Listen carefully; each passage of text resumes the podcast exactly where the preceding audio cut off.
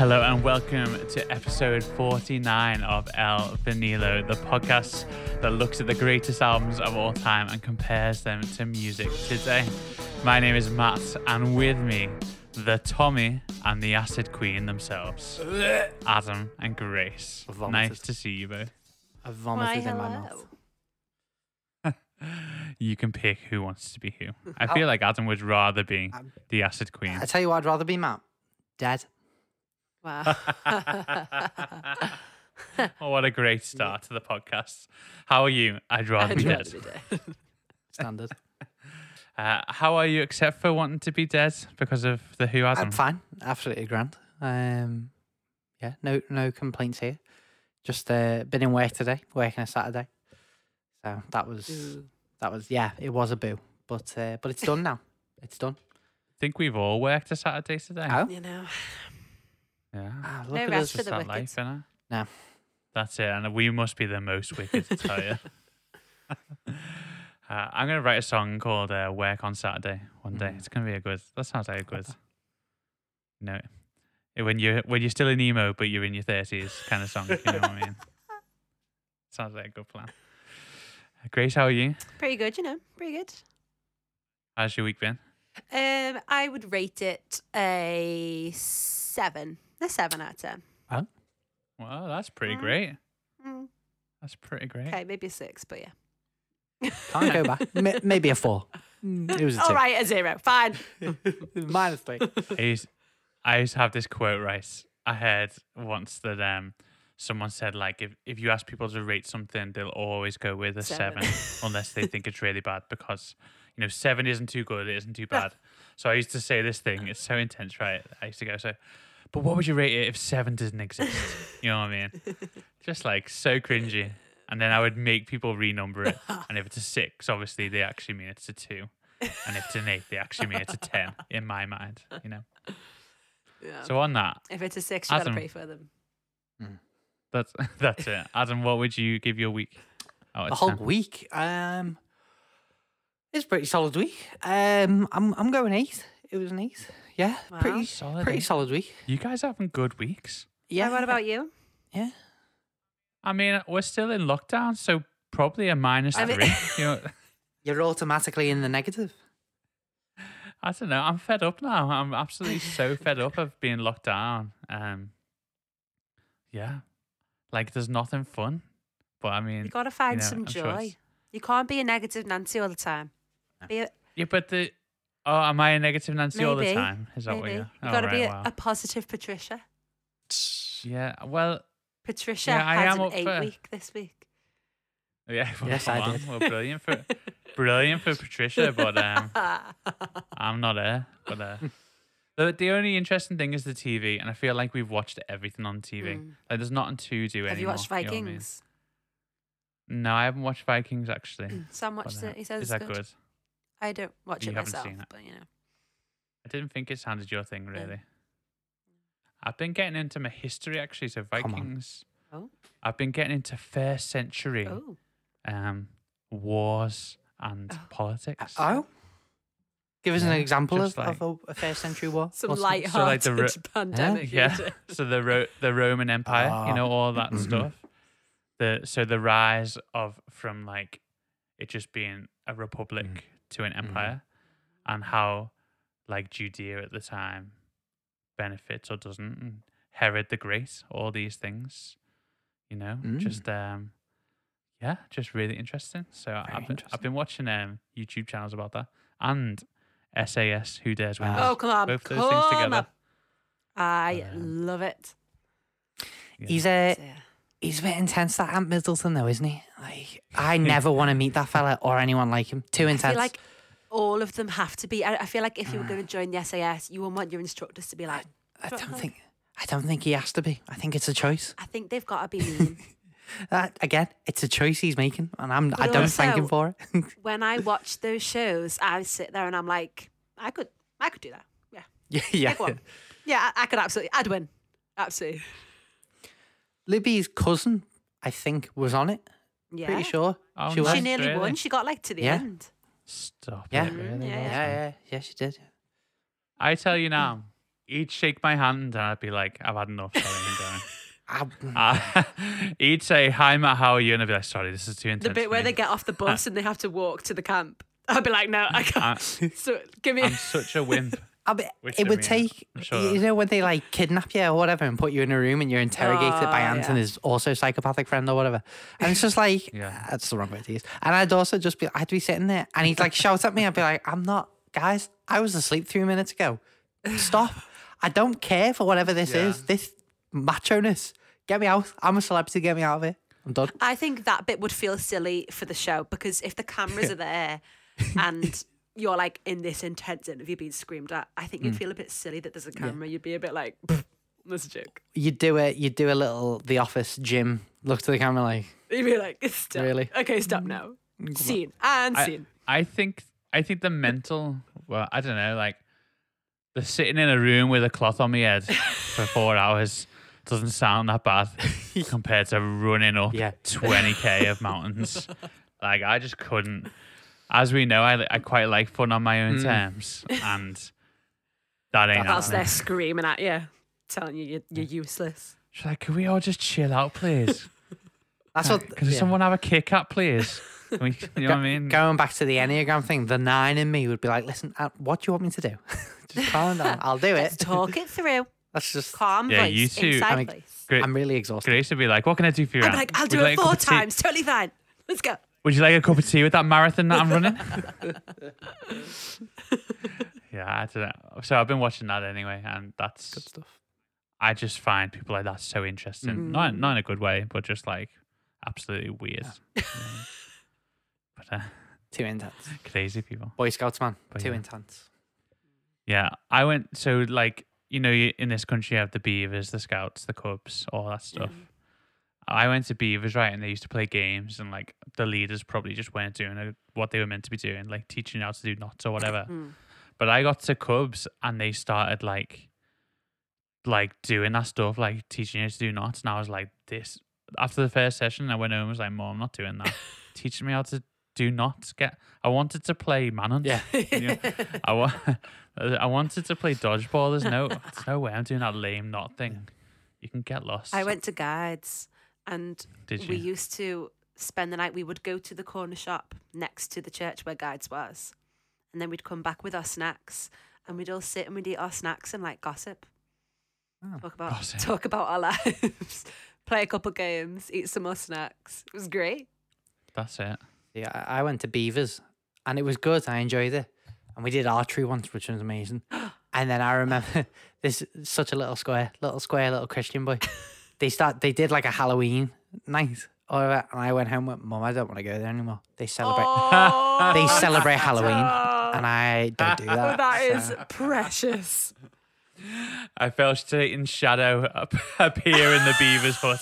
I started laying And I hands. didn't wanna go I started laying hands, praying, praying in tongues. I said, I said no, I, but you know, That So is I'm not- adorable. Oh my days. I'm, not going- I'm trying to take that ground for the Lord, but Satan's Satan's roots are deep.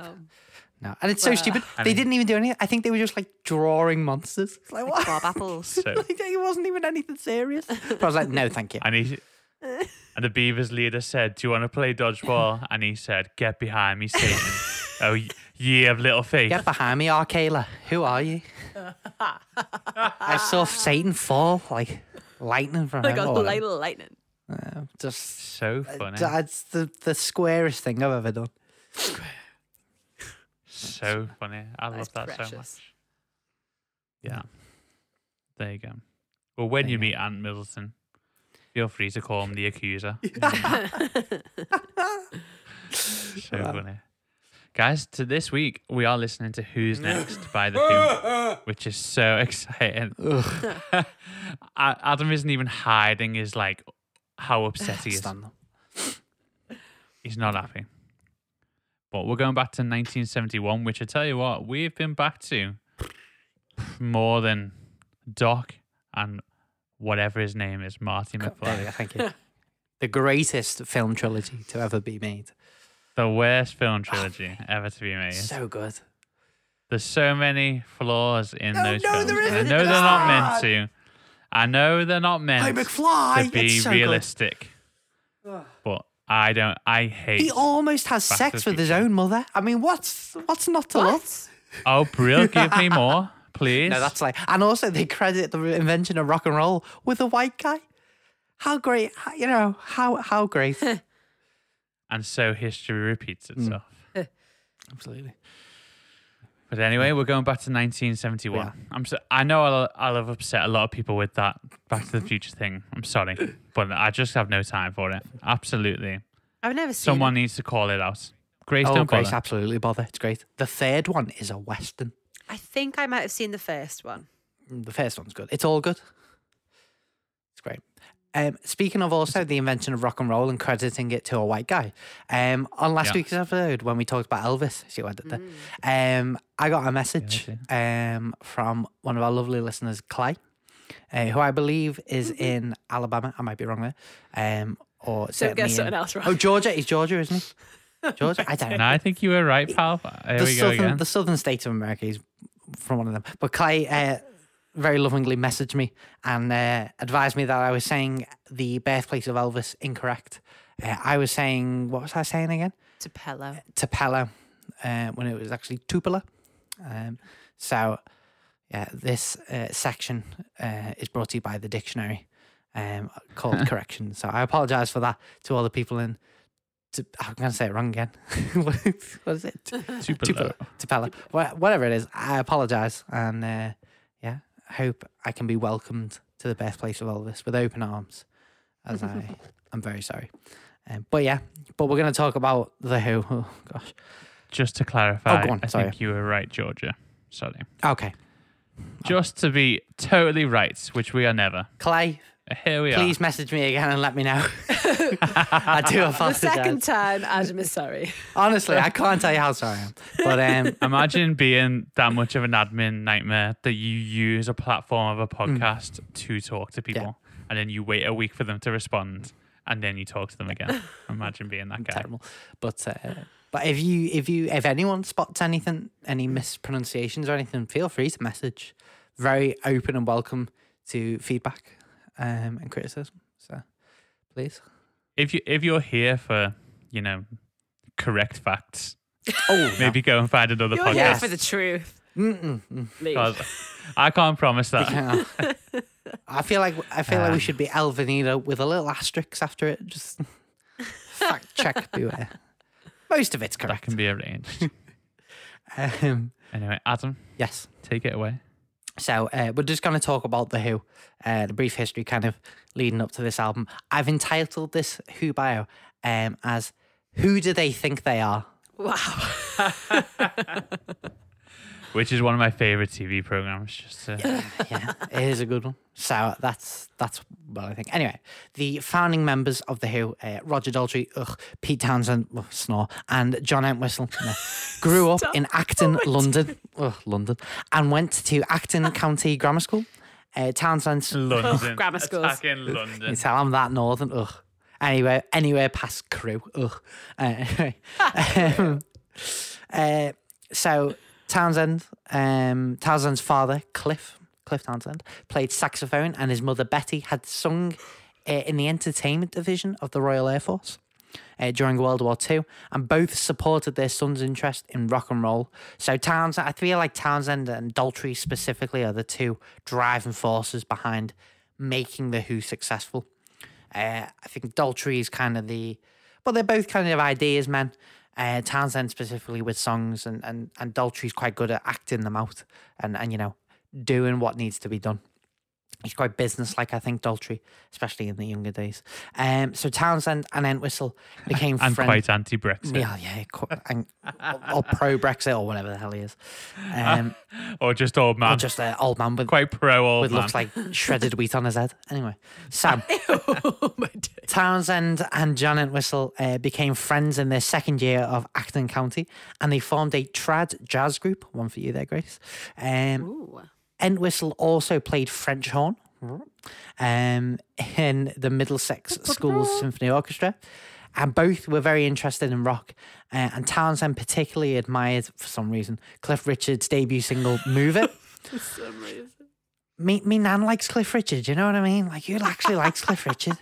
apart from Summer Holiday, because that's actually a bit of a bop. But anyway, And mistletoe and wine. no, awful. The, the worst. One of the You're worst. 'cause- messing And the millennium, the Millennium Prayer or whatever it was oh, called. Don't, Come on. Don't.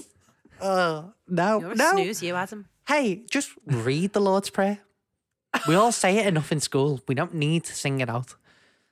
Anyway, I loved the way the Church of England tried to get us all to say the Lord's Prayer while we washed our hands for 20 seconds. I did it. Did anyone do that? I see What? that. I didn't even hear about that. That's a good one. So though. when you had to like wash your hands, you know that was the whole thing, like And sing hands, face, ABCD space, or whatever. whatever it was.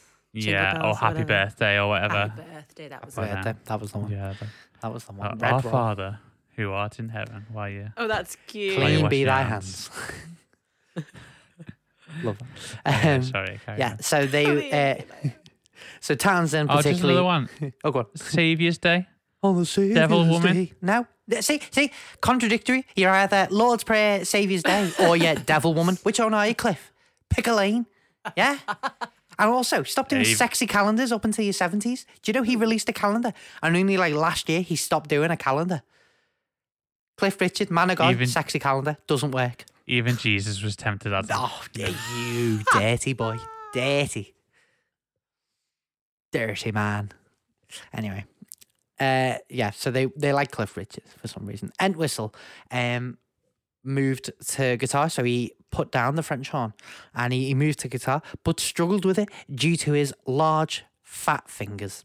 Um, and he moved on to bass uh, after hearing the guitar work of Duane Eddy. So again, he's hearing these American influences and like, hey, I got sausage fingers, but I can play bass because that's thicker strings. Was this Wikipedia entry put in by Pete Townshend by any chance? Because Um, it was he- calling your other guitarist a fat fingered bass player is. Uh, it was heavily heavily edited by myself um, and my disdain for however many members of the Who there ever have been. There's no bias here unless we're talking. Oh, about sorry, I should have mentioned. This is heavily biased. I cannot stand these people, and if they'd never have gone into music, the world would be exactly the same. They've not added really Wow. anything to it. Don't want to say they've taken anything away, but also if you're a Who fan, th- these you just skip ahead till we talk about the, the album because none of this is going to be flattering to to these people. I'm not sure you're going to talk about the album very flattering either, but. Uh, well, that's we'll wait and see. that's the grand surprise. But anyway, um, there's no surprise. It was shocking. Anyway, um, so uh, so yeah, so John Entwistle, he's like, I'm going to play bass, and he was unable to afford a bass, uh, so he built one at home, which is actually really cool. Like genuinely, it's quite cool. Um, and I quite like that. It's like, I mean, Brian May, I think had a, was a bit more wealthy, but Brian May's like, oh, I want a guitar. I'm going to build a guitar. Entwistle. I want a bass. I can't afford one, but I can I can build one, and I quite Yeah. like that. Oh no. Go on. Were you about to ask who Brian May is? Not again, Grace. Not again. No, I was, I was going to be like, well, wasn't he on Top Gear? But it's a it's a different. That's, that's Ja- James May. That's James May. it's, it's incredible. Oh, wha- we are one. We are one very interesting music podcast. I tell you what, So good. we don't like any classic rock. We don't know who Brian May is. I tell you what, we don't like anything that comes out this year either. I tell you what, what what a podcast! great. I mean, tell you Almost what. one year strong, ladies and gentlemen. You love to see it. anyway, after Acton County School, Townshend attended Ealing Art College, a move he later described as profoundly influential on the course of The Who. Uh, Daltrey, who was in the year above, had moved to Acton from Shepherd's Bush, which was a more working class area, and he had trouble fitting in at school uh, and discovered gangs and rock and roll fairly early on. And he was expelled at 15 and found work on a building site. So he's not interested in academics. He's like, right, sod this. I'm off to go work. Fair play. Uh, in 1959, he started a band called The Detours, uh, and this was the band that was going to evolve into The Who. Uh, the band played professional gigs such as corporate and wedding functions, and Daltrey kept a clo- close eye on the finances as well as the music. So Townshend's your ideas, fella, um, but Daltrey's your business. He, he's good with money, you know. He's he's a working lad, so he can like right. I'll look at this. Use that little paperclip on the Excel spreadsheet. He is. He's clippy. Oh he's my clippy. days! What a blast from the past. he's clippy, except if Clippy held slightly racist views and had a shocking haircut. He's a pro Brexit. You know what I mean? It looks like you're trying to leave the EU. Do you want some help with that? It's Cliffy. Yes, I will. All these other paper clips stealing our jobs. You know what they are? They're staples. That's what they are. Coming over here, fishing our waters. Shocking. Anyway, um, in February 1964, so we're, we've moved on a few years, uh, the Detours became aware of a group called Johnny Devlin and the Detours, and they changed their name. Uh, so Townshend and his roommate Richard Barnes spent a night, a whole night, considering names, focusing on a theme of joke announcements, including "No One" and "The Group," which is quite good. I quite like bands actually that that do that, like "Ladies and Gentlemen, the Terrible Band" or something like that. You know what I mean? I quite, I quite like that. Um, I appreciate it when bands have a little bit of a pun or a little bit of a different name. Uh, not when the Who do it because it's bad, but you know what I mean. Um, Townshend, of course. Uh, Townshend preferred the hair, uh, and Barnes liked the Who because it had a pop punch. Uh, and Daltrey chose the Who, which was the sensible option. Uh, the next morning, can you believe uh, we're gonna do the Who? No, we're gonna do the hair. The hair. It's not a good weird. name. It's it's weird. The Who is actually not a bad band name. It's quite good. Imagine you went to management with that. I've been up all night, There. spent hours over this. yeah, I mean, Gonna call ourselves the Who. I, I spent six hours on this. Ready? Ready? We're called No One. What do you think? Get out. Get. I it's a good name though. I mean, I'm not gonna. You should do. I'm not gonna diss it. Should do. you know. Um, by the time the Detours had become the Who, they had already found regular gigs, including at the Oldfield Hotel in Greenford, the White Hart Hotel in Acton, the Goldhawk Social Club in Shepherd's Bush, and the Notre Dame Hall in Leicester Square. So they're they're kind Shepherd's of bush. yeah. It's I feel like that's a dirty name for a place. you know what I mean? That's probably very rude of me, but I, I do feel This like doesn't sound like a place you'd want to live. It's not an inviting. I think it's quite a well-to-do area now. I might be wrong. Anyone in London, please, because I think it used to be quite working Bush. class. Um, Yeah, it's, it's where all the cl- all the uh, good venues are. I think. isn't Shepherd's bush. the I don't like know, the O2 don't or know. like the iTunes, whatever they used to do, the iTunes festival in Shepherd's Bush? I think I don't. I mean, Maybe you've let's got that not- name wrong Let's too. not. Um, It may. well, I tell you now, um, Shepherd's Bush. all I can think is bad euphemisms really about Yeah. shepherds and their, um, you know, grooming. Yeah. um. Yeah. Yeah, I agree. So they'd um, so they'd found regular gigs. They had also replaced Druce as manager, so they had a manager called Druce, uh, with a fella called Helmut Gordon. Um, Helmut's about H E L M U T. Helmut Helmut Gordon. This is unfortunate. This, this Um, the helmet in Shepherd Stop! Bush. Tell you Stop! what, That is rude. Not happy with this. That is so rude. this Ooh, is matron. This is British, like, ooh, ooh. The helmet and Shepherd's Bush. That's so rude. My goodness. You love it. That's very Eric Idle. Wink, wink, nudge. now nudge. you sound like now you sound like that same boy in Beavers. Oh, is it? Is it weird? Mummy, I don't want to go. Mummy. I always get, as actually, mama, mama, they are, they are doing the works of the devil. They will be not entwined with it. Okay. So, when they were auditioning for Chris Parmeinter for Fontana Records, um, Parmeinter found problems with the drumming, and according to the drummer, fella um, whose name was Sandom at the time, Townshend immediately turned on him and threatened to fire him if his playing did not immediately improve. No, let's work together. Let's try and sort that out. Just immediately turned on him and fired him. Again, garbage. Yeah, this is they've played hundreds of gigs in the Shepherd's Bush together, and and it's no good. It's no good. Sandom left in disgust, but was persuaded to lend his kit to any potential stand-ins or replacements. I know that's just a real kick in the teeth.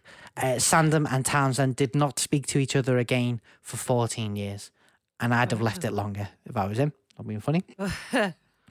this is when the Who met Keith Moon, um, who had been drumming in bands since about 1961 uh, and was kind of semi-pro. He, he was kind of doing it part time, but quite seriously, and he wanted to go full time. Um, uh, when he first started playing with the group, uh, Moon broke a bass pedal and he broke his skin, and this kind of really impressed the band with his energy. I would call it terrible technique. Oh, But now let's put it down Let's to genius. heavy-footed. All I'm saying is, how many bass pedals and drum skins did John Bonham break? I'm sure a few, but not really that many. How many did Ringo Starr break? Probably none. Yeah. he never broke one Ringo. I bet you. Ringo hardly bet broke you're a right. sweat Never because broke he's a that sweat. professional. Oh, hey, Hey, hey. I meant in a First time positive. he way. moaned. First time he moaned was when he said, "I've got blisters on my fingers." And I bet even then he made it up just to be funny because he's hilarious. Wow. Good old Ringo. Sam. Yeah. I think. oh, Ringo. Um, Sam. They've got a new drummer. They've got Keith Moon, full of energy, brilliant. So the group got a new manager who tried to mold them into kind of an a, a mod group. So the mod scene was emerging with the scooters and the Union Jacks and all that. Um, and he's trying to mold them into that. Um, even changing their name from the Who to the High Numbers. Um, but they didn't have success with this, uh, and they reverted back to the Who, which I think was a, a wise decision. Um, the group, none of whom played their instruments conventionally, began to improve their stage image. Daltrey started using his microphone cable as a whip on stage and occasionally leapt into the crowd.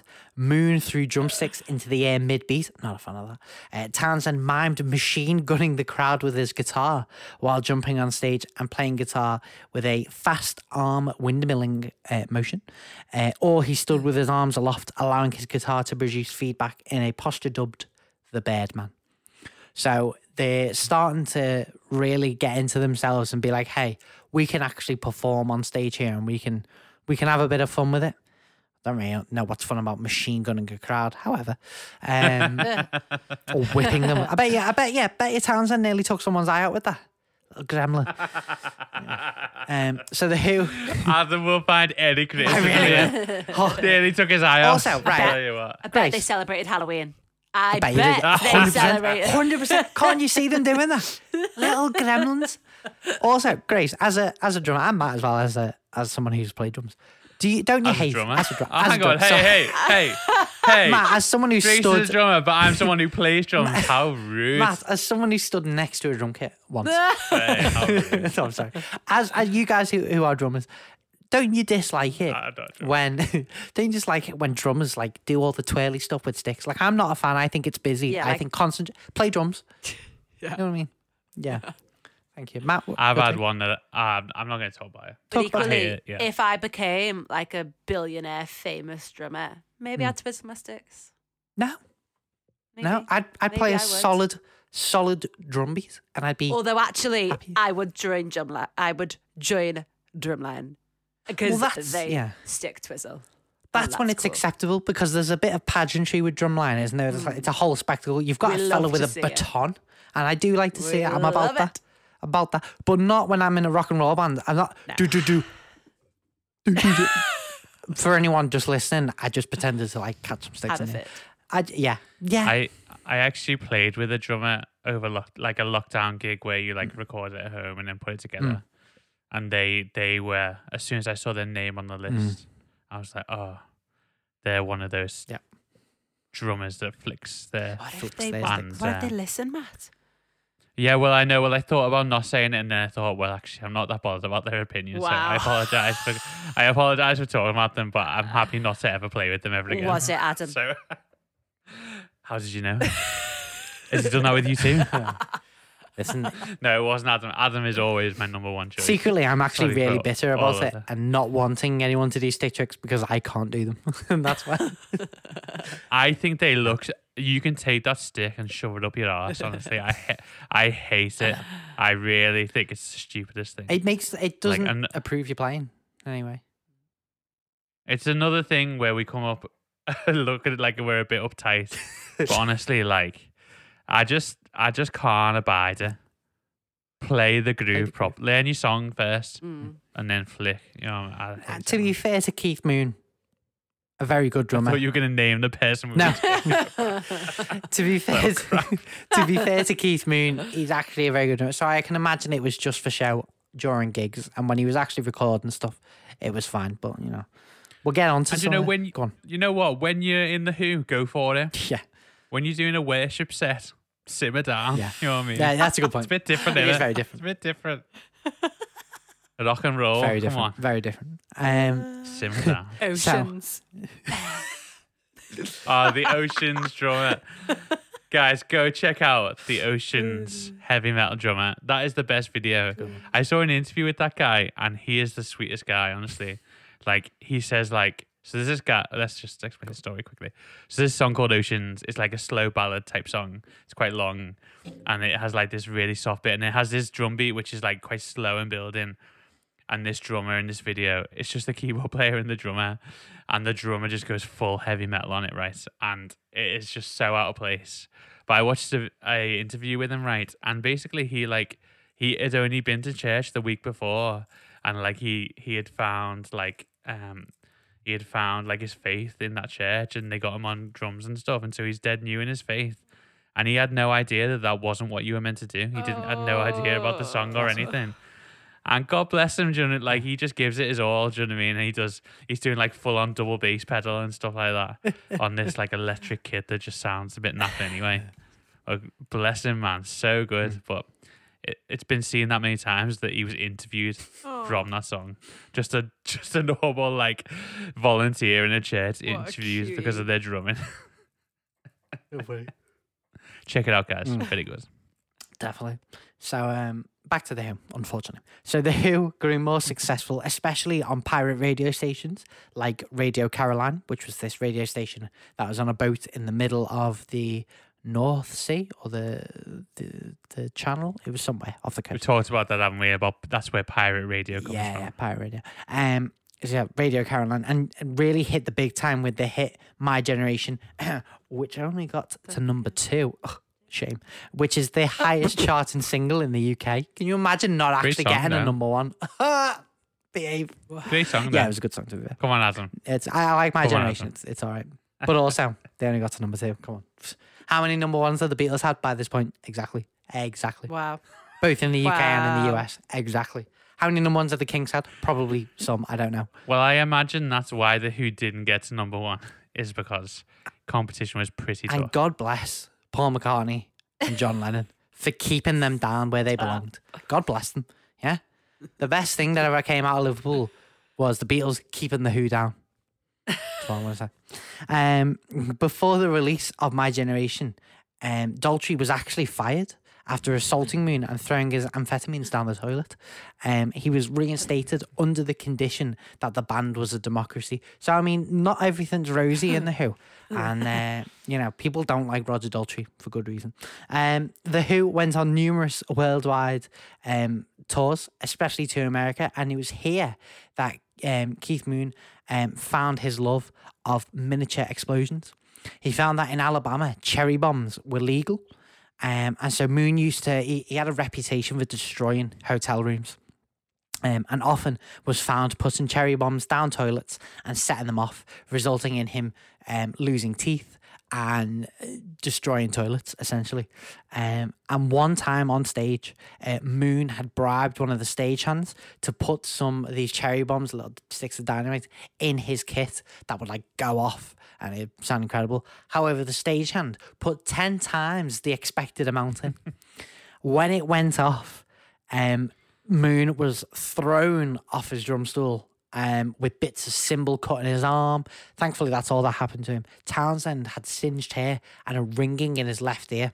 And I'm pretty sure Pete Townshend can't hear still that well in his ear, or Daltrey can't hear in his ear very well because of Keith Moon blowing up his kit um, by accident.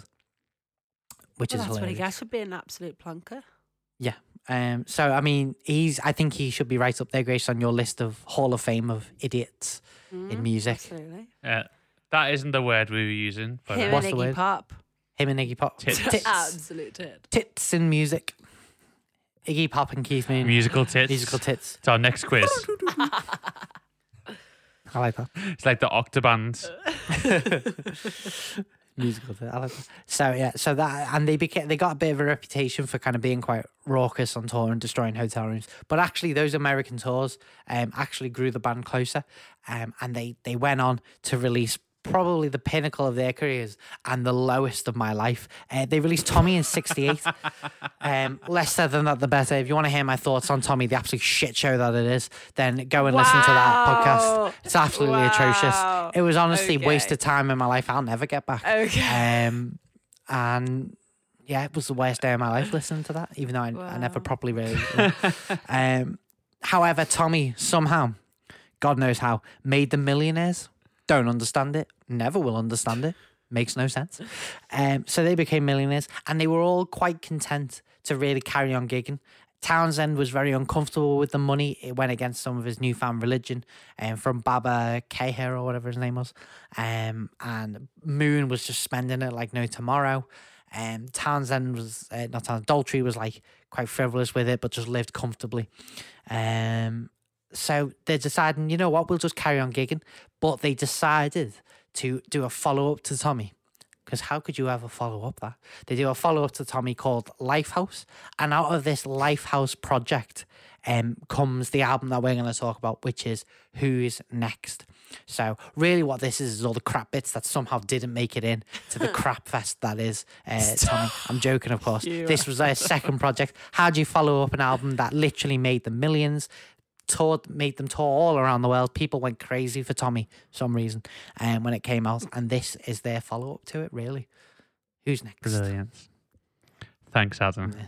I, you know, Adam, I just so appreciate your non-biased views on things. Thank you. You know, Impartiality is Really? really at my heart, guys. It's at my Oh. core, You're just like a big walking Switzerland. for sure, for sure, absolutely.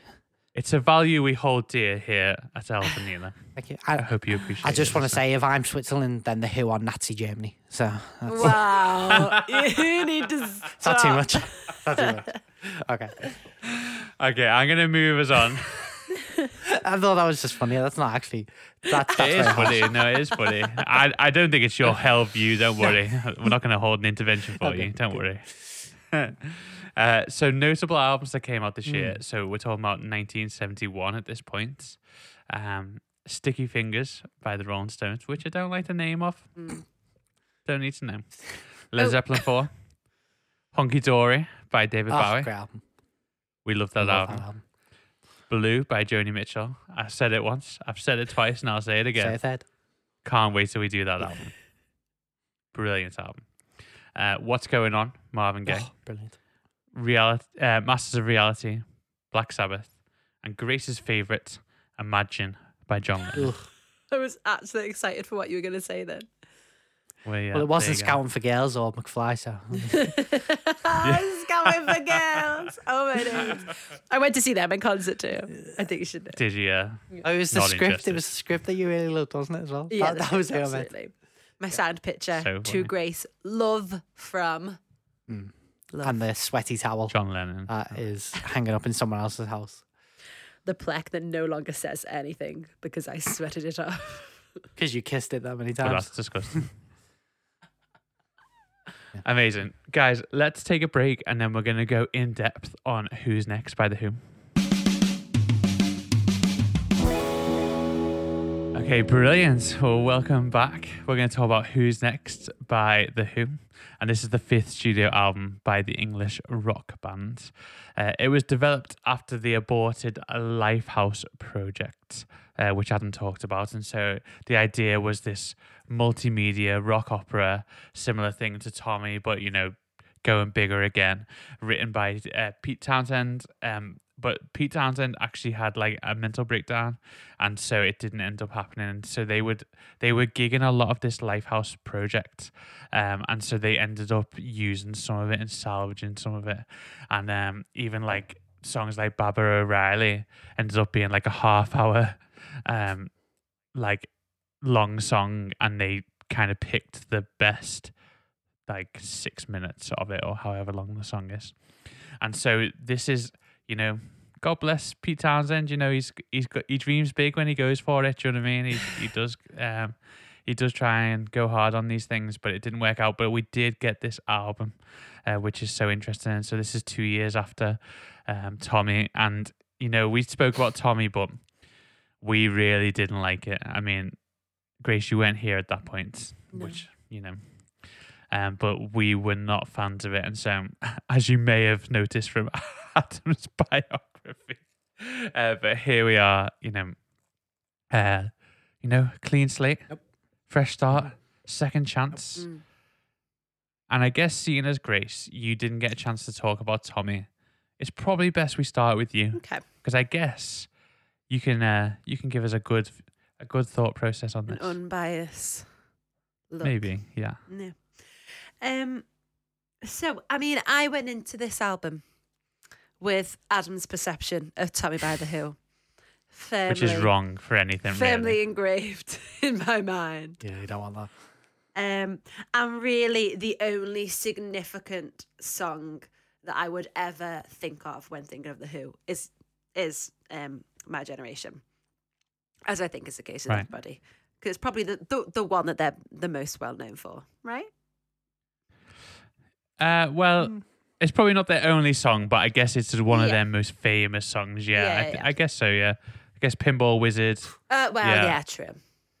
But yeah, go. I mean, go with that. Yeah, yeah. I think so. Yeah. yeah. Um, and do you know what? I like the two of them. Love my generation. I think it gets everybody moving. Yeah. Um, same with Pinball Wizard. Um, so opposite ends of the spectrum there, really. Adam's Yeah. opinion, and you know, I love a bit of my generation. Um, but anyway, I wasn't as disappointed by this album as I thought I was going to be. Brilliant. I, I actually, I don't mind at all. I think generally as an album, it's pretty palatable, especially considering some of the trash that we have had to be subjected to on this Definitely. on this podcast. Um, So sorry for that. so sorry. um, yeah, it's definitely pretty palatable. I wouldn't say I would say it's a lot softer compared to their previous stuff. As considering they're like, I don't know, labeled as sort of hard rock. I wouldn't listen to this and be like, oh yeah, this is like a hard rock album. Do you know what I mean? It's it's interesting because my generation in 1965 is like as punk as you get. You know what I mean? As hardcore Mm. Yeah, as you yeah, get. yeah. But then Tommy, for me, was a bit of a wet lettuce. You know, Mm. it was super soft. We got all these. It was. It had no depth to it. You know, I mean? like in my opinion. And then you got this, which actually is pretty different than Tommy. Really, I think. At least is more rocky anyway. Yeah. They seem to have found overdrive on the amps, which is true. which is a plus. you Yeah. know. Um, and their use of synths. I, I'm still undecided how I feel. Um, because I don't necessarily think that they add anything to the album at all. And I know that with the life, what was it going to be called? Lifehouse. Lifehouse. They were going for like a futuristic. It was going to be like a song track to a film, and it was going to be all like set in the future, and like technology is taken over and what what have you. So, I, and you know, I get that that would be. Kind of, I. Well. Sorry, I guess the thing is, like, I found this thinking about these synths as well, and the thing is, is the only thing I could think of similar to it at the time is Maxwell's Silver Hammer. You know what I mean by the Beatles, Mm. and so you got this Moog sound. It does sound good, and it's like known for being like quite inventive for the time. But this is another level from that. If you think about this like as pre-synth synth, it actually like you know what I mean. It's uh, quite ahead of its time, really. Yeah. We're not Yeah, if you yeah. take the eighties out of it, if you take the 2010s out of it, like we're not thinking David Guetta. We're thinking like old school Moog synthesizers, which are the size of like a house. yeah. You know what I mean? And so, Mm, okay. yeah. What do you think, Adam? What do you think on that? I, you know what? I mean, there's only two songs that really stood out for me, uh, Mm. which is obviously the intro to Baba O'Riley and also on um, um, We're Not Gonna Take It or whatever it is. Um, Won't get fooled And I- again, is it? I yeah, won't get fooled again. That's one. Yeah. Um, I be honest, I, I really like the the synth sounds on this, and it is quite inventive and it's quite quite fun and funky. Especially the intro to Baba O'Riley. Like that intro is obviously very famous and has been used loads of times in different films, and it, it, is quite iconic. I quite enjoy that intro. It goes on a little bit too long for me, but I I did enjoy it and I enjoyed the sound And and also like one thing that is pointed out about this album is the fact that they used the synth on a rhythm track, which is something that people hadn't really been doing. And when they played some of these songs live, they had to actually play the synthesizer on a on a tape on a recording because like I, I guess they didn't have the channels or something for it or what I don't know. yeah. But um, no click and track there. no click and track exactly. So it's it's really interesting and how how actually kind of cool and inventive their use of synth actually is. Um, yeah. So I didn't mind it too yeah, much. Yeah, good thoughts. So carry on, Grace. Sorry for for hijacking. no, no, it's you hijack away.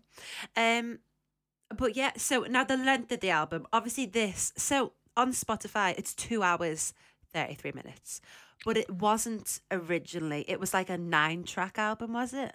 Yeah, it was. Originally. You didn't listen to the whole two hours, did you? No, I didn't. I listened to the nine. Good. Come on. I listened Brilliant. to just the nine because you know that's the way they want to do Thank it. That's goodness the way for they that. love it. The Who, you know. Yeah, that's it. Um. So yeah, so it stops at um. Won't get fooled again. Um. But yeah, but the songs, I don't know how to describe it. They're like they're palatable, but they're not. I don't know. They're just not something that grab your attention. They fall into the background. I think, a, a- like I think a, con- a a contributing factor is the fact that you can't always understand what they're saying. and This some, old chestnut. yeah, and, and when you can understand what they're saying, are they really saying much? Are they Do you saying know what I anything mean? worthwhile? Mm, Yeah, is there that. any lyrical depth to what they're actually saying? And the song "Getting in Tune," they say in that song, they're like, "There's really no meaning to this song." That was my least favorite song on this. Same. I hated those opening lyrics. Those opening I lyrics are hate bad. on the nose lyrics so much. It, it, I really dislike stuff like you that. You know what it But they're reminds not me lying. of? They're not No. lying. It reminds me of Groovy Kind of Love. You know the Phil Collins song Groovy Kind of Love, where it's just dead on those. Like anytime you want to, you can turn me on to anything you want, anything at all. And It's like you're just being very descriptive, Phil. You just and like this one, like I am singing this song. Leave something to the imagination. Let us work something out. Yeah, it's a that's bit, and like yeah, that one in tunes. Yeah. Those it got better. I thought the lyrics, but the other opening one I was like, gosh. Yeah, those are opening ones. I was like, bad this, but that's not the album though. But yeah, I, Yeah, yeah. I hear what you're saying. But yeah, so they are lit. But basically, on that track, they are describing for me the whole album because really, in the whole album, what are they saying? Really, is there any depth to? We had this with Tommy, you know, because Tommy talks about loads of different things in a really awkward way and Mm. talks about a lot of social issues very descriptively, but not, but very obscurely. And it's not even Mm. talking about someone being disabled, it's talking about a spiritual journey. But you are literally talking about a boy who's deaf, dumb, and blind, or whatever. Like, it it's stu- it it doesn't make sense to me. A lot of the lyrical stuff, like some of it's on the nose, well, you just can't. I could- I just can't figure it out. Mm. You know what I mean? It- it's Yeah, yeah. So, so yeah, so it's a bit strange. Um, so yeah, overall, not atrocious. Nowhere near as bad as I thought it was going to be, based on Adam's opinion of Tommy. um, would I listen to it again? I don't think I would actively choose to put it on again. But if I was like, I don't know, driving along somewhere with somebody at somebody's house and they had it on, I wouldn't be like, get this garbage off. you know? Are you that demanding in other people's cars anyway? Very demanding. Please don't ever get into mine. Um, so funny. But yeah, so not terrible, but not going to change the world. Right. know. It's, it's a good way. Good stuff. Good thoughts, Mm. Grace. What do you want to do, Adam? Do you want to go next or do you want me to go next? I don't. I don't mind going next. It's whether you want me to. Go for Okay. it. Go for it. Um, who's next? Awful. There are only two good moments in the album. you The open- I am being slightly jokey there. Um, there are moments there that are really good. Come on, Matt. Come back. Come back. Uh, Um, go on. so there are two really good moments, like really, really good moments that I think are actually like very iconic, very actually really cool and amazing. And it's it's the opening synth in Baba O'Riley is one of them. I love that opening riff. It's been used so many times in like so many different like films and TV series where it's like that really cool, almost popcorny, you know, eight bit sort of sound. And it normally comes in with like a yep, this is me, wondered how I got here type of thing. I've seen it used like that before, which is dead cool. Um, so that's really cool and obviously really influential, especially I think in the 80s or maybe I don't know. It's really cool. The second really cool bit um, is the scream in, in Won't Get Fooled Again. I love that. I'm like, it's really cool. I heard that um, Daltrey's scream is, was that convincing and that like raw that the band, while he was recording that, were having lunch. Or, or some people were having lunch nearby and they ran in because they thought he was arguing with the producer. They thought he was like, like fighting the producer. His scream was that like goes- so like and so and also, um, it's it's used in the opening for CSI Miami. Um, and I think it kicks in after a pun. I think it's that, that classic one where the guy's over a dead body, and it's like you could say it was puts the sunglasses on, cold murder, yeah! and it's like that cool. Um, like that's why it's cool. Um, so that's some really good moments. But and it's not an overall terrible album. It's a lot better than Tommy. It is. Um, it's like as you say, Grace, a very palatable album. I guess not going to change the world, but I found issue, and I don't know whether it was just my headphones I was listening on because it was just my Bluetooth ones.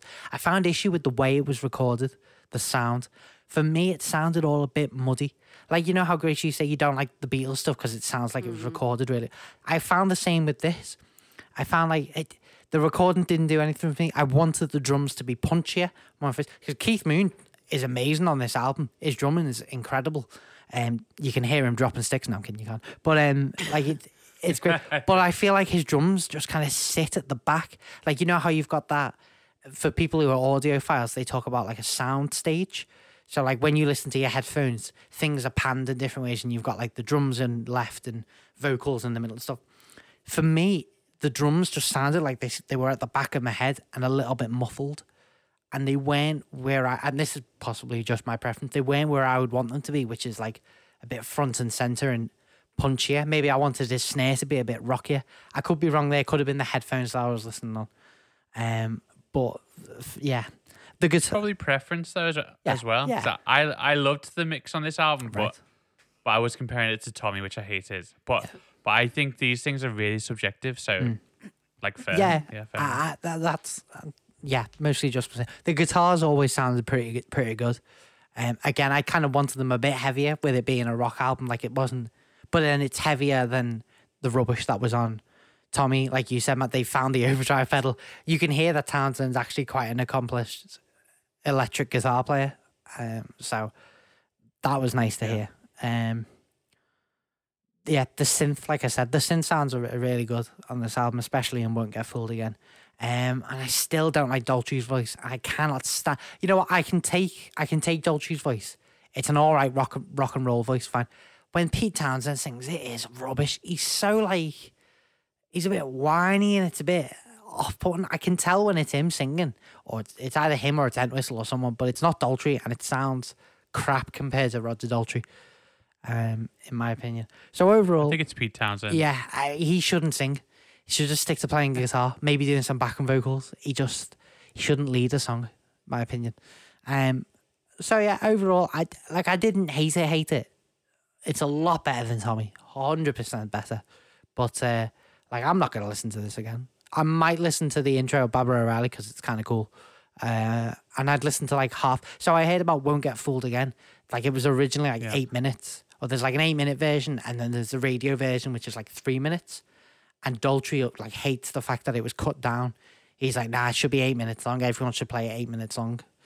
But that's just him being arrogant. Um, so I wouldn't mind like a three minute version of Won't Get Fooled Again. But yeah, yeah. So overall, it, it was it was an album. Parts of it are iconic. Parts of it definitely had an impact. Um, but they're very few and far between. Um, and a better follow up than Tommy, hundred percent. Oh yeah, I think um, I I don't even think these sound like the same band. No, you're right. I think Tommy is. I give them credit. I mean, they. I don't think they think like this because everyone loves Tommy, and I think they love Tommy. But I think to get that much better in two years, Mm. I'll give you props for that because I really hated Tommy, Yeah. and I I liked this. I liked this album. Um, like Tommy was meandering, sounded tonally light and thin, in my opinion.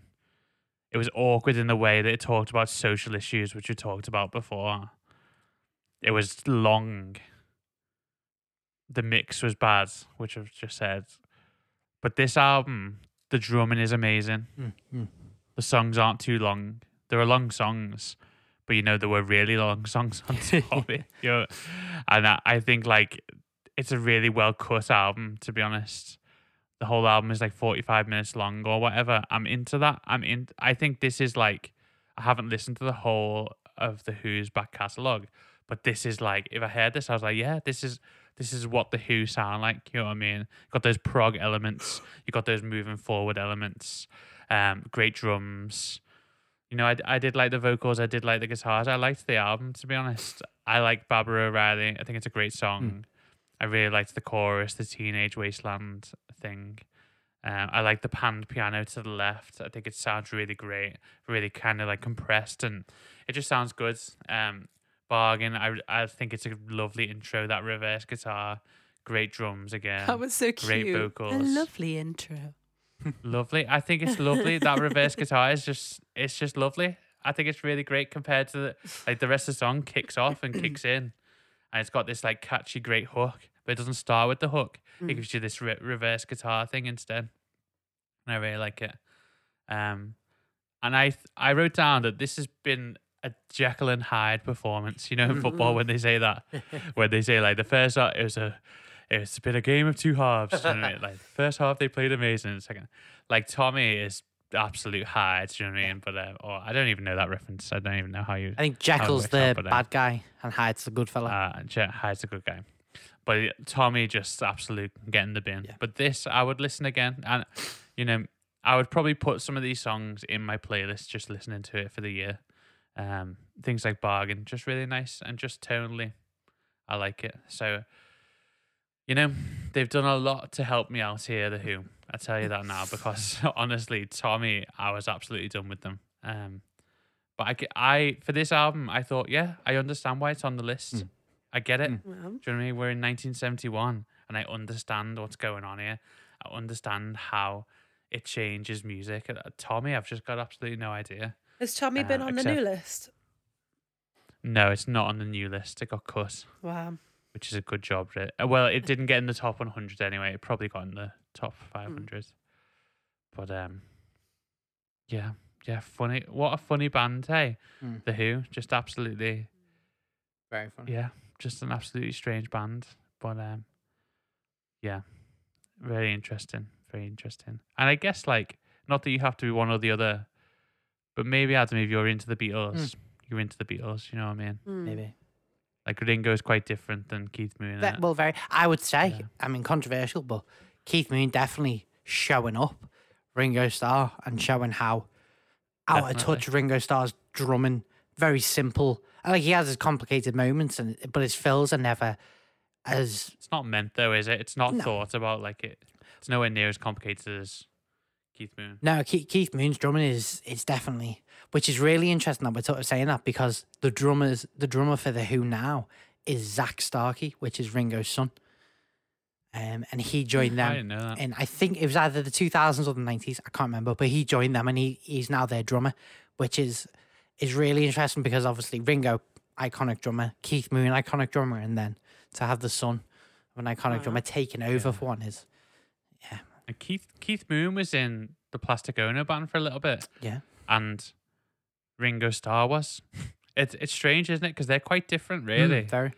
But um, I I think it's hard with the Who because we've grown up with them, and we grew up with them at a time when, like you know, like Live Eight and stuff like that, when they'd come on and do celebrity performances, and we just see them as old men, and they talk pro Brexit.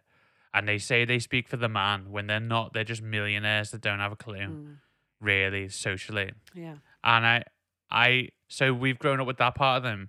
Then we listen to Tommy and we go, so this is what they bring out, and they think they can talk like that. Yeah. You, know, you know what I mean? So I feel like, I feel like to talk about them in the in 2021 is is quite an interesting thing to do if you're not really into the Who beforehand. Um,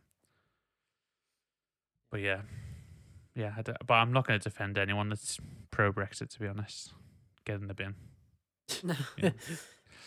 Should we take a break and then we're going to compare it to When You See Yourself by Mm. Kings of Leon?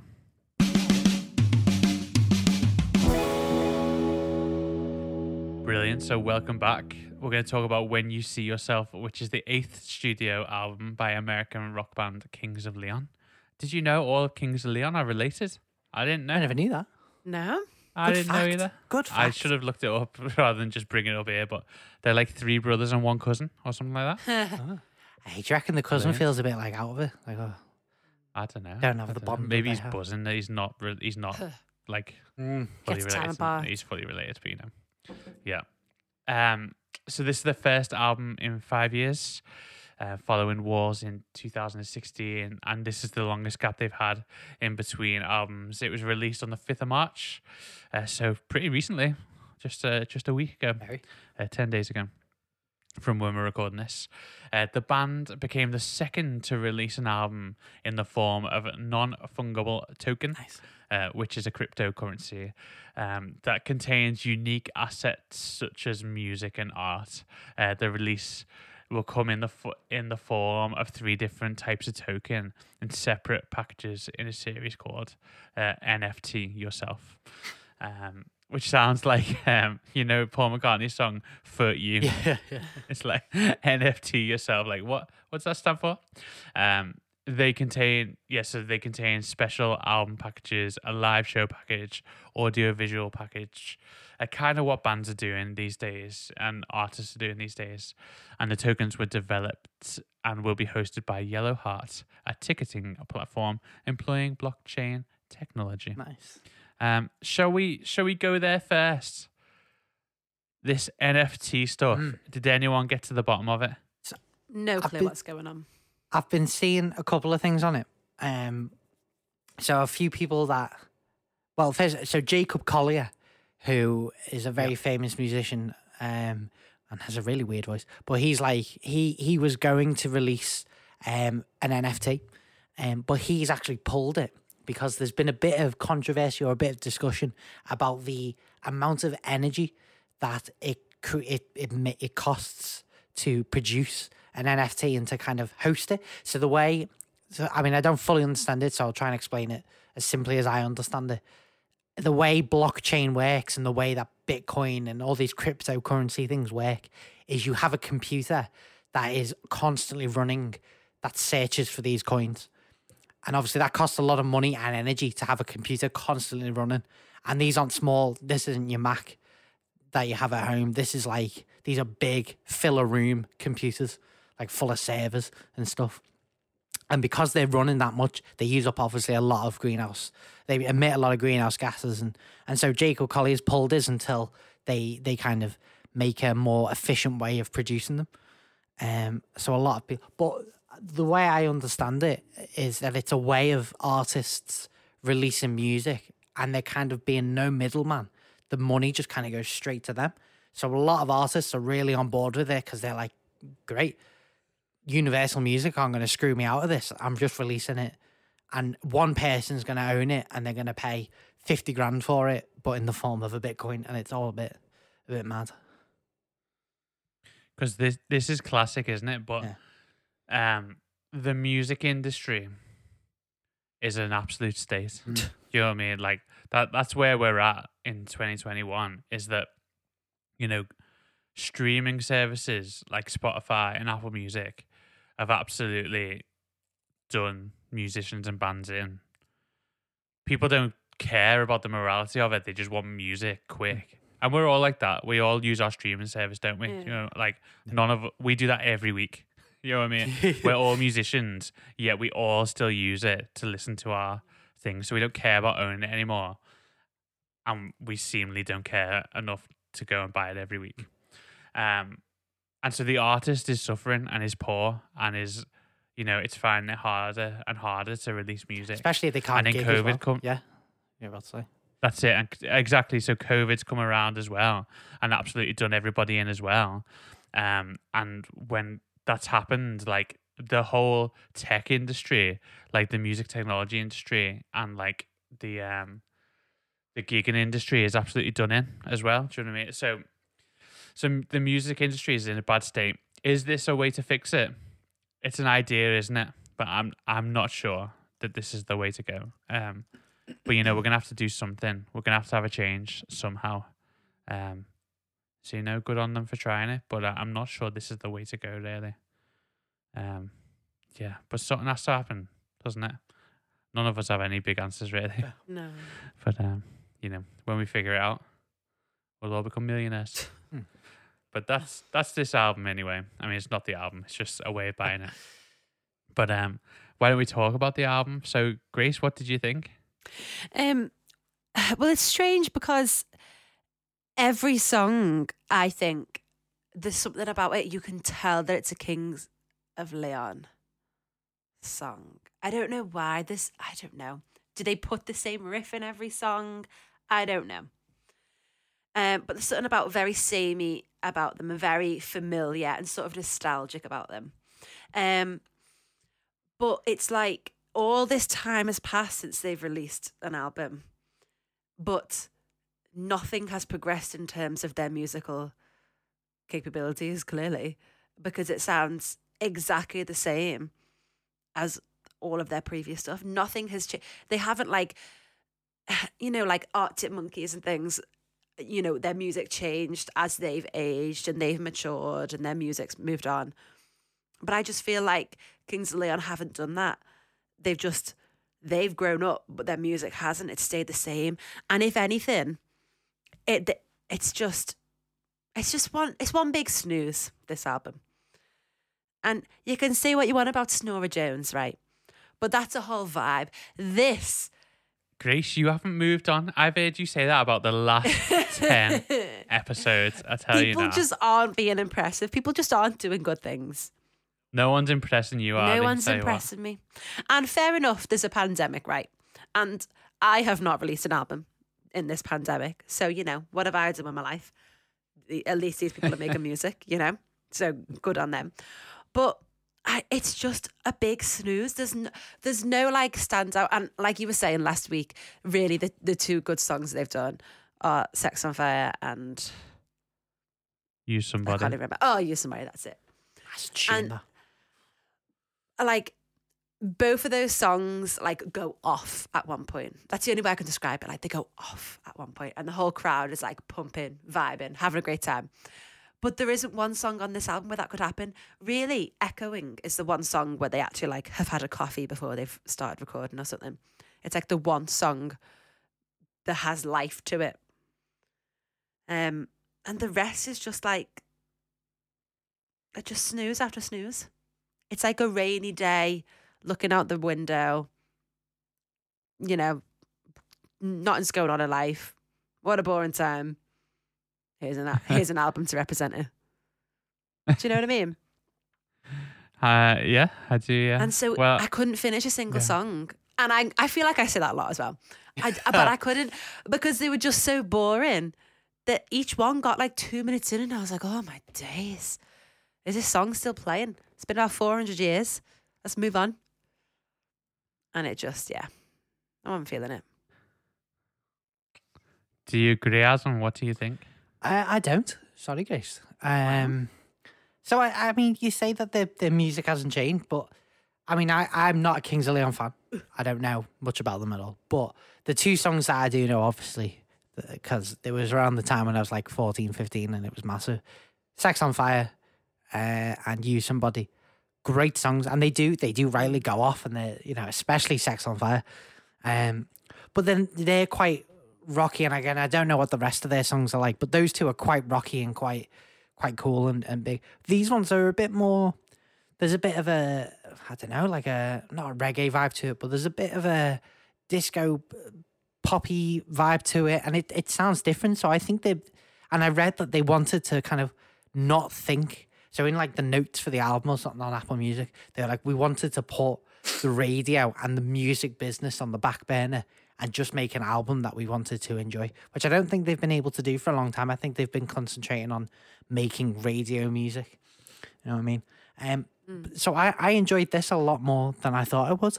Um, because it wasn't it wasn't what I wanted to be, which was basically every track is a sex on fire or um use somebody, you know, raging rock. It was a bit different, but I, I enjoyed it. Stormy weather grabbed me. The bass intro, uh, the bass is very prominent in this album. Um, I feel like it's very present, and there's a lot of bass riffs that kind of lead songs and stuff. Um, so yeah, stormy weather, the bass intro, kind of dreamy sounds and guitar, which I thought I, I can imagine if if Harrison, George Harrison, was still about making music. I don't know whether he'd be too far off this. He'd be kind of doing some bass, ethereal guitar stuff. It it sounded good. Uh, when you see yourself, uh, the opener, whatever that long title's called, I enjoyed that. Uh, echoing, like you said, Grace, might be my favorite track. The drums on it, the song moves, it's dynamic. Um, it's yeah, it's got good drums, so I enjoyed that. And like I said, the bass in general on this album, I, I really quite enjoyed. It's a very bass led uh, album. I thought, uh, whether that's a correct term, I don't know, but uh, but I enjoyed it overall. Um, I'd like to listen to it again, just to get into it a bit more and see see what else it's about. Um, definitely over the Who anyway, but uh, but yeah, definitely. I think you're right with the bass. It, the bass has lots of character, Mm, which I don't think. I thought like Sam Macker, he'd be proud of I this. think so. You know that bass So playing. macca. That's what I thought. Um, because you know when Paul McCartney's playing bass. You know what I mean? Everyone knows it.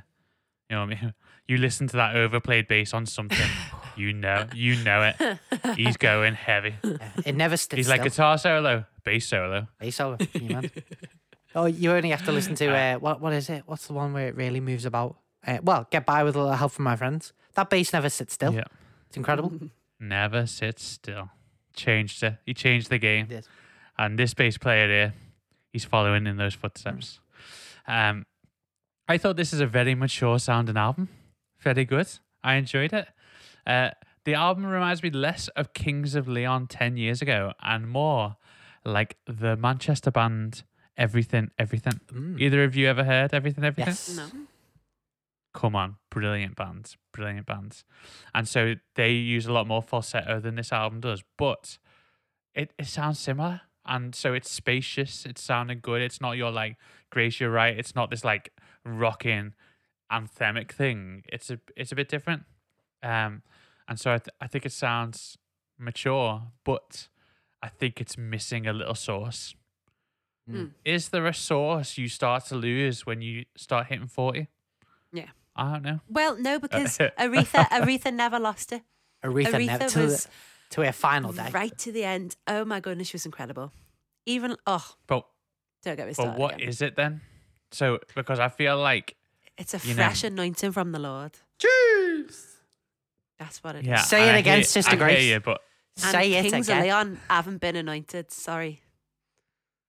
Well, fair, fair. But I, I do think it misses a bit of that secret sauce. does. And it is hard for bands just to bang out albums in it. Mm. You know what I mean? Like great album, great album. And once again, that's why Paul McCartney is great, isn't? You know, Oh, we that- take the mic.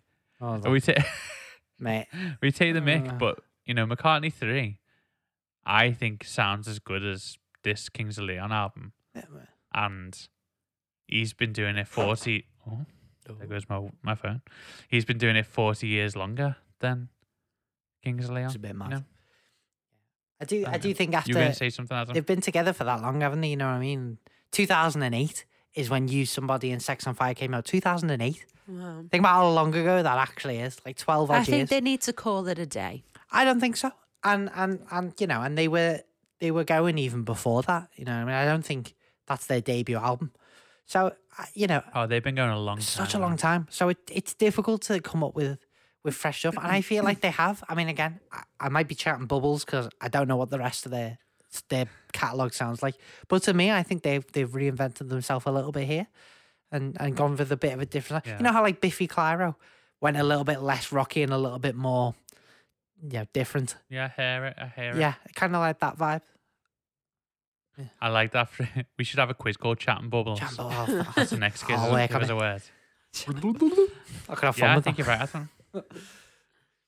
you know, what I worry about um, is that we are, you know, this is prophetic, and in ten years, Adam, me and you, over the hill, Yeah, absolutely pretty much. done It's it, guaranteed. brothers, Nailed on. done, De- dead on. Nailed on. guaranteed. You know, I used to think when I was quite young, ah, I hope I never hit that. Now, looking forward to it. Oh, Looking forward to it. retire me. Get me slippers on. I'm ready. Amazing. Uh, you know what? I, should, I want to say one thing, Mm. and I want to know what you think. This album, I thought the drums were a bit too busy. Okay. Agree? Um, Disagree? I'll need to listen to it again to really assess that because I was, as I say, the bass was more present for me, so I was concentrating on that. But there was nothing that I heard that made me think this is a bit much. Thought maybe you know this is this Yeah, I is kind wouldn't say I- anything stood out although- about it. saying that, echoing. There was a point where I was like, okay, so it's been a lot of the same groove. Like it seems like it's building a lot. You know what I mean? That kind of drum, it's moving and it's great and it fits the song, but changed up a bit. So maybe I kind of I, I kind of see where you're coming from, especially with echoing. Um, Yeah. Yeah. I don't know. I think use somebody has quite a like quite a busy groove, you know. It's not super busy, but? I think if you if you notice it like that, Adam, then it's busy. You know what I mean? mm, If you're like, Yeah. oh, uh, if you're like noticing it, it's too busy. yeah, get what you mean. Get what you I want to be in the school of Ringo. You know what I mean? Keep it simple. Kiss. Keep Ringo it ain't simple. like that. Yeah. You know. But yeah. Yeah. Yeah. Right. Brilliant. Good stuff. Shall we rate? Well, would you rather? Adam's going for Kings of Leon. Mhm. Grace, Grace, you're going for the Who, right? I th- uh, yeah, I think so. And I think I'm going for the Who as well. But it's hard, isn't it? I think two well matched albums right here, maybe. I don't know. I don't know. Interesting. Both reasonably fine for me. Do you know what I mean? Just like mm, fine. Yeah. like a- Just fine. like an like a ham sandwich. Like Ugh. fine, but I'm No. not going to choose it. Do you know what I mean? When I'm getting a meal deal, I'm not going to choose the ham Oh, sandwich. yeah, if I choose a ham sandwich, We're fine. Like if that's all they add, yeah, I'd eat a ham sandwich. Fine No, then it's you go to the midnight, pasta though. dishes. at midnight. If it's if if it's midnight and there's nothing else, I'll go for that Yeah, exactly. little yeah, yeah, cheese and ham. yeah. You know what I mean? Yeah, yeah. N- Right, hold on.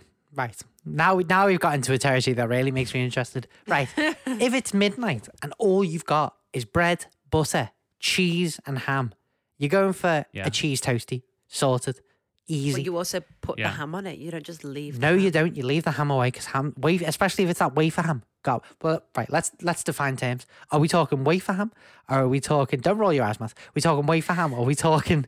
we talking like a hot ham? What are we talking? Both. Ham is ham. All ham it's is not. good ham. Wrong. Going ham. Wrong. Every wafer. type of pig get in my belly. That wafer thin ham. Landfill. That's No, Lamb that f- that that ham's better than flipping Uh, oh no. the hog's water crap. bollocks. I, don't, no, I, don't know. I can't think of a term. I can't think of, not that. That's not what you meant. Not I can't think of a term for it. Oh, I couldn't think of a term, so I mixed analogies. like the dog's bollocks, but the hog's bollocks. next time, next time I'm at a hog get roast, that, get that on and a it's, t-shirt. and it's really good, and it's really good. I gotta tell you what, this is the hog's bollocks. This Hey. love that. I'm taking that honestly. That sounds great. The TM. hog's bollocks. Please. Not good for a bar mitzvah. right, right, it's, right. Let's move on. Back to All the I'm fun. saying is, What were you I gonna would- say, Adam? I would rather ha- throw the ham away. I'd rather have a cheese toastie. If there's no cheese, just give me a, a butter sandwich or toast. Toast. It's midnight. Have some toast. toast give is me the a best butter thing you can do with At bread. midnight, the best thing you can have is cereal. Well, of course, naturally, but we're not talking that cereal's available. Right, I'm shutting this down. Of I'm course, having. Grace. Cereal is a no-brainer. Mm. I might have some Cereal's after for this, you know. Matt, Matt, Matt. Got some Get honey over your Cheerios hate of dairy. downstairs. Sorry, can we just hate- cycle back? Matt, Who cereal's not hates for women. dairy still? I That's hate such a milk. stupid Gen Z thing. Get in the bin. We, yeah, no one we actually grew hates up. da- dairy. We grew up together, Matt. Who hate you?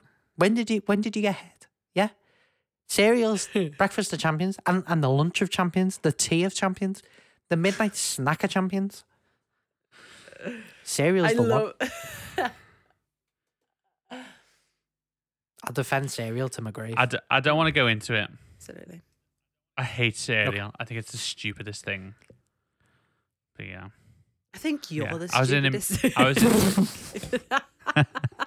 Thanks, Grace. I was in a meeting this morning and someone said, um, How'd you like your cereal? I'm soggy. I was like, Excuse me? I'm soggy. Right, I, I want to tell you, I get excited over cereal, but not that much. right. Everybody, right, let's stop. No. Right. Right, brilliant. Let's so rate would you them out of rather five. the answer Matt, is half sandwich? Let's rate it out of five. uh, I am gonna give it. I'm gonna give the Who album a four. Yeah, Oh wow. yeah, I liked it. Yeah, I was happy with it. I'm going two Grace? Great. And Adam, Two. well, that is Oh. a significant Not step bad. up Mm. from uh, Tommy. Yeah, absolutely. Brilliant, good stuff. Would you like to know what we're listening to next week? Yes. Please. Hold we're gonna listen to I'll Curtis. be quizzing. All right, we're getting there. What's going on? We're getting there, Grace. We're just going to listen to what we, and then we're going to get into it. We never do Oh, it this actually, way no. round. Do you, know, do you know what? We never do it this way around. Grace, you're right. Yeah. So Adam, But hold this on. week, So afraid of but change. this week, Yeah, tit. let's let's. We've started it now, so we'll finish. Please. You know, Thank you, man. mastermind. Um, we're listening to Curtis Mayfield Superfly, Ooh. and we are gonna compare it to Reanimator by Everything Everything. So- Ah. We're gonna go and listen to them, which is brilliant. So Excellent. they brought out a new album at the end of last year, and you know, I thought I like this band. We're gonna listen to them. So here we go. Um, yeah, so that's next week. And guys, next week isn't just an ordinary week. Oh no, Oh, no, no, no. next week is our fiftieth What is it, episode. Woohoo. We hit 50. I'm So middle big. aged. So that's exciting. Middle age, come on. But more on that when we get there. Until then, Adam, Mm, give us Oh. a word. nice. Hey, mate, give us a word. Give us a word. Give us a word. Hey, mate, give us a word. Matt, give us a word. Grace, give us a word. Hey, give us a word. Give us a word. Mate, give us a word. Hey, mate, give us a word. Oi, mate, give us a word. Hey, you gonna give me a word or not? Give us a word. Oh, I just want a word so bad. So bad. Ladies and gentlemen, give us a word. Here we are. So, we're currently at 3 2 to Grace. Come on. Yeah, we are. Woo. are we saying, well, now I get Mac and claw it back. It's the first of five. You know, You know, never he's know. really, he's he's coming back big and strong. We're, go, we're And into Matt the final will knocking. claw so- it back. I mean, I'll be honest, guys. I don't know how many rounds of this I've got left, so please don't drag this out too much because I'm running out of words to give you before we start repeating, and no one wants that. So, um, let me spin my imaginary wheel. I'm gonna have to look. Right, let's have a look and see um, the word that I'm gonna give you. Okay. Right, I found a word. Here we go. Now this No one, cheating, Matt. this one's a big one. Never cheating. No cheating, Matt, please. Again, I've again underprepared. I don't have a coin to toss. Um, It will be tossed. It's Grace I've already first. tossed lollipop.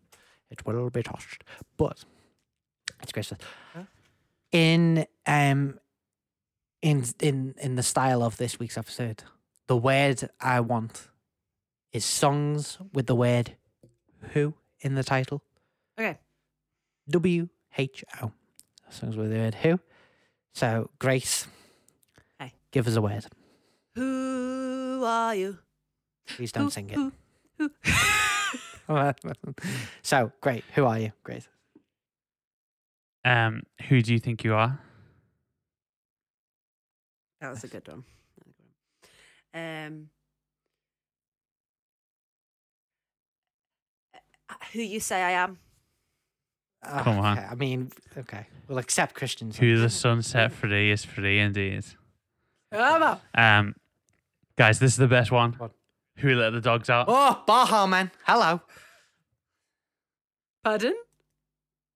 Who let the dogs out? Oh. Amazing. Who that does that? Okay. Um, who you gonna call? Oh, hold on, Ghostbusters. hold on. I'm gonna, I'm gonna need an official. I'm gonna need an official rule on whether that's the song title because I don't know. I think it is. It's Ghostbusters brackets. Who you gonna call? Hold on. Or who you gonna call it brackets Ghostbusters? There. So it's not, but you know what? I'll give you it because Missy Elliott has a song called "Who You Gonna Call," so we'll give you it Thank for you, that. Missy Elliott. That's the one I meant. Yeah, Yeah, because the song is just called Ghostbusters, yeah. That- obviously. Yeah. Anyway, go on. Um, N- Noel Gallagher has a song "Who Built the Moon." yes. Oh, shut up. Three. Who you are? Who you are? Who you are? Who you are? Who by? Who you are? Who you are? Who by? are. Then just sing it Jessie again. J. Jessie J. Jessie J. Yeah. Is that? Just Okay, jump yeah. you lose it. Everybody's bruised. I ha- I had that. I, Um, I, yeah, yeah, yeah. Just yeah, yeah. Go away. Yeah. Hey Grace, your favorite band had had a song with who in it? The man Sorry, who did can't be moved. Who can't be moved? Damn. Come on. I don't like Yeah. the lyrics of that song. I feel Right. like it's weird, but go on. Matt's deaf for googling this. What? How am I? It's a famous song. Eh, Very famous Nah, song. your brain doesn't work this quick. Right. And yours doesn't work at all. It doesn't. It really doesn't. uh, Stalling for time though. Come on, three, I am. I am. two, one. No. I don't. Ah, game over. Matt, Ah. one nil. Come on. Just double It's not checking my right, list. a gloat. Matt, you're going to go first. The word I'm going to give you, I want you to give me a word. Here we go. Right. Beautiful. Songs with the word beautiful Have we beautiful had this it. one? No, it's not on my list. I will accept beauty. That's the only kind of other version of beautiful I can think of. So beautiful or beauty. Uh, Gab. Um, beautiful girl. um, sad, beautiful, tragic. Taylor Swift. Nice. what makes you beautiful? Nice. By who? Wait, which, what was that one? Um, by One Direction. Oh, okay. Um. Oh, stay beautiful. Adam, are you sure Ta- we've not done this? I'm very sure. We've done girls. Do you want me to go through my list of song of words that we've done? N- no. Just so you can stall I, for time? I'm just maybe I've just dreamt it. Because the quiz is that good. It appears in your dreams. Well, Anyway, who's we'll going soon with? find out, won't we? It's Grace's go, isn't? Grace, come on. Stay, stay. I said, "Stay beautiful" by Taylor Okay. Swift. Yes, you did. Yeah. Come Beautiful by Christina Aguilera. I'm beautiful. Ah, oh that. yeah, Come on. you are beautiful. No. Game over. I know. Some notable, What? some notable mentions. You're 16. You're beautiful, and you're mine. Ooh, bit dodgy, but there we go. Um, beautiful stranger. beautiful nightmare. Was that a song? Oh yeah. Beautiful Yeah, I think so. No, that was Sweet Dreams. Ah, okay. Well, Uh, not that one then. Beautiful girls all over the world. You're That be beautiful by James. Blunt. But my time would be wasted. Oh, that's called Nothing on You. Never mind. Yeah, that's not good. You're beautiful Oh, by James Blunt. Um, and then the best one, when you're in love with a beautiful woman. When you're in love with a beautiful woman, you go it Only alone. one of those actually had beautiful in the title. Okay, well. Either way, Matt's 2 0 up, so.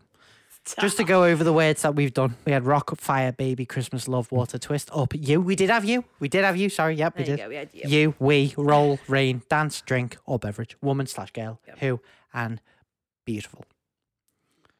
And the next one, the final one, uh, Grace, I believe. No, is it 2 0 to Matt? It's 2 0 to Matt. I mean, yeah, two 0 to Matt. so this is pretty arbitrary. It doesn't really matter. But uh, Mhm. the word uh, I want you to go for is groove or grooving or groovy. I What? kind of go with any of them.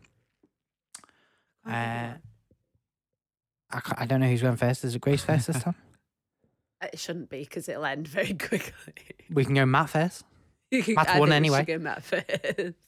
Matt, the word is groove. Give us a word.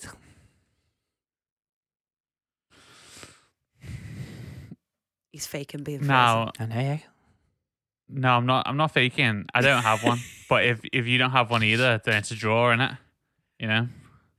frozen. Is it true? It, it, uh, yeah, it is. Okay. Well, that was a short-lived round. Um, I mean, the most obvious one is "Groove Is in the Heart" by Deee-Lite. Absolute tune. Uh, "Groovejet" by Spiller. "We're Gonna Groove." Led I've never heard Let's song. Groove. Earth, Wind and Fire. So with that, it doesn't matter whether you guys couldn't get one for Groove or Groovy because Matt is the winner of that round, which means going into the Ooh. final stages of best of five and give us away this three all. So the on. next two episodes are very crucial. All crucial. to play for. All to play for in the final knockings of everyone say it with me. Give us a word. It's more for the people at home, Chris. It's not going to work over Zoom, is it? hey, mate, give us a word. Give us a word. Give us a word. Hey, mate, give us a word. Matt, give us a word. Grace, give us a word. Hey, give us a word. Give us a word. Mate, give us a word. Hey, mate, give us a word. Oi, mate, give us a word. Hey, you gonna give me a word or not? Give us a word. Oh, I just want a word so bad.